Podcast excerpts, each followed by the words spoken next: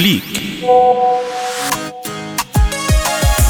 إطلالة يومية على وسائل التواصل الاجتماعي.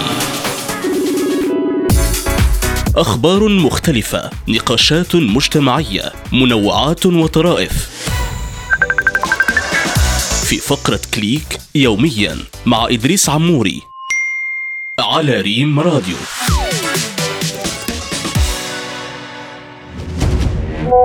نقاش افتراضي.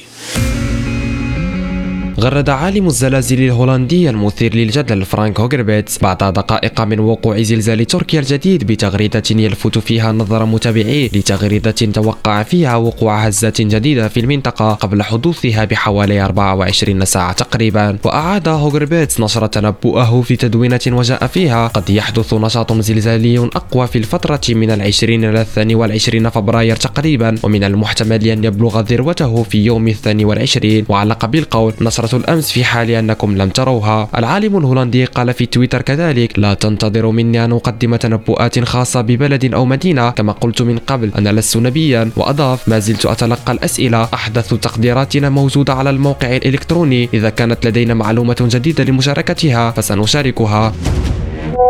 تدوينات نشر الدولي المغربي أشرف حكيمي تدوينة له عبر صفحته الرسمية بموقع إنستغرام صورا لجلسة تصوير له مع مجلة GQ العالمية بعد أن بات اللاعب وجها عالميا لكبريات المجلات في العالم مجلة GQ دائعة الصيت اختارت لحكيمي جلسة تصوير بقميص المنتخب المغربي الذي شارك به في مونديال 1998 بفرنسا. ما دفع حكيمي لنشر تلك الصور في حسابه بإنستغرام ليحظى بتفاعل كبير من المغاربة. منوعات.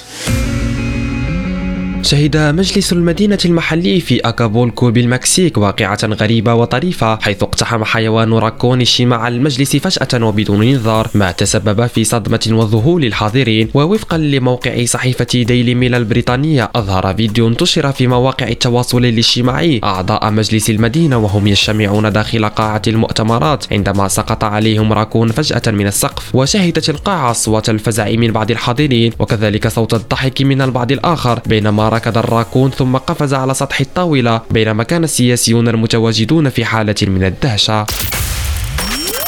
كليك. إطلالة يومية على وسائل التواصل الاجتماعي.